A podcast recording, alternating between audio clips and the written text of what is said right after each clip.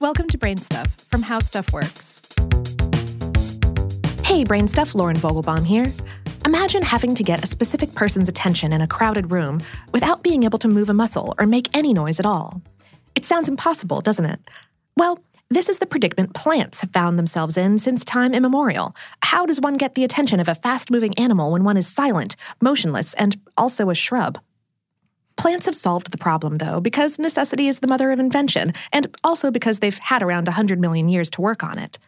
Many angiosperms, flowering plants that is, require the help of animals to spread their seeds around, since, as we've discussed, they're incapable of doing so themselves.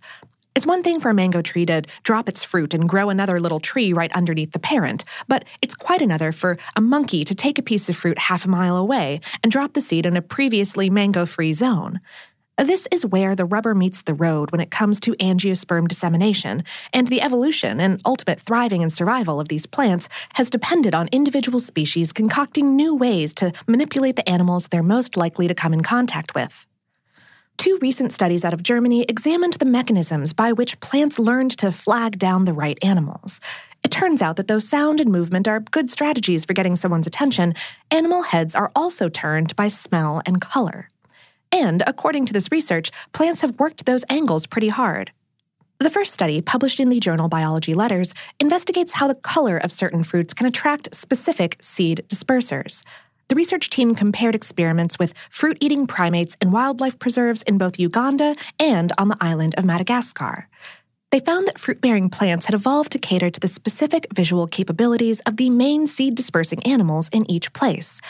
Though the landscapes in the two parks are very similar, Ugandan seed dispersers, monkeys, apes, and birds, have tricolor vision like humans, whereas the lemurs in Madagascar are red green colorblind.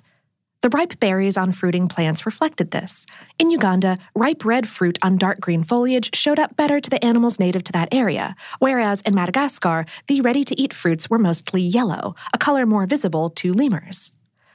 Similarly, according to the other study published in the journal Science Advances, the fruit in Madagascar is also more fragrant. Those plants didn't want to leave their seed dispersal entirely up to the visual acuity of a bunch of lemurs.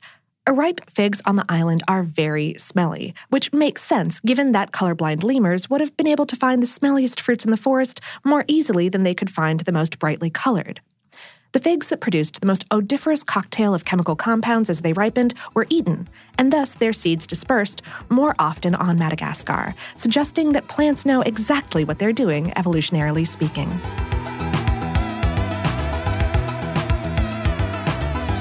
Today's episode was written by Jesslyn Shields and produced by Tyler Klang.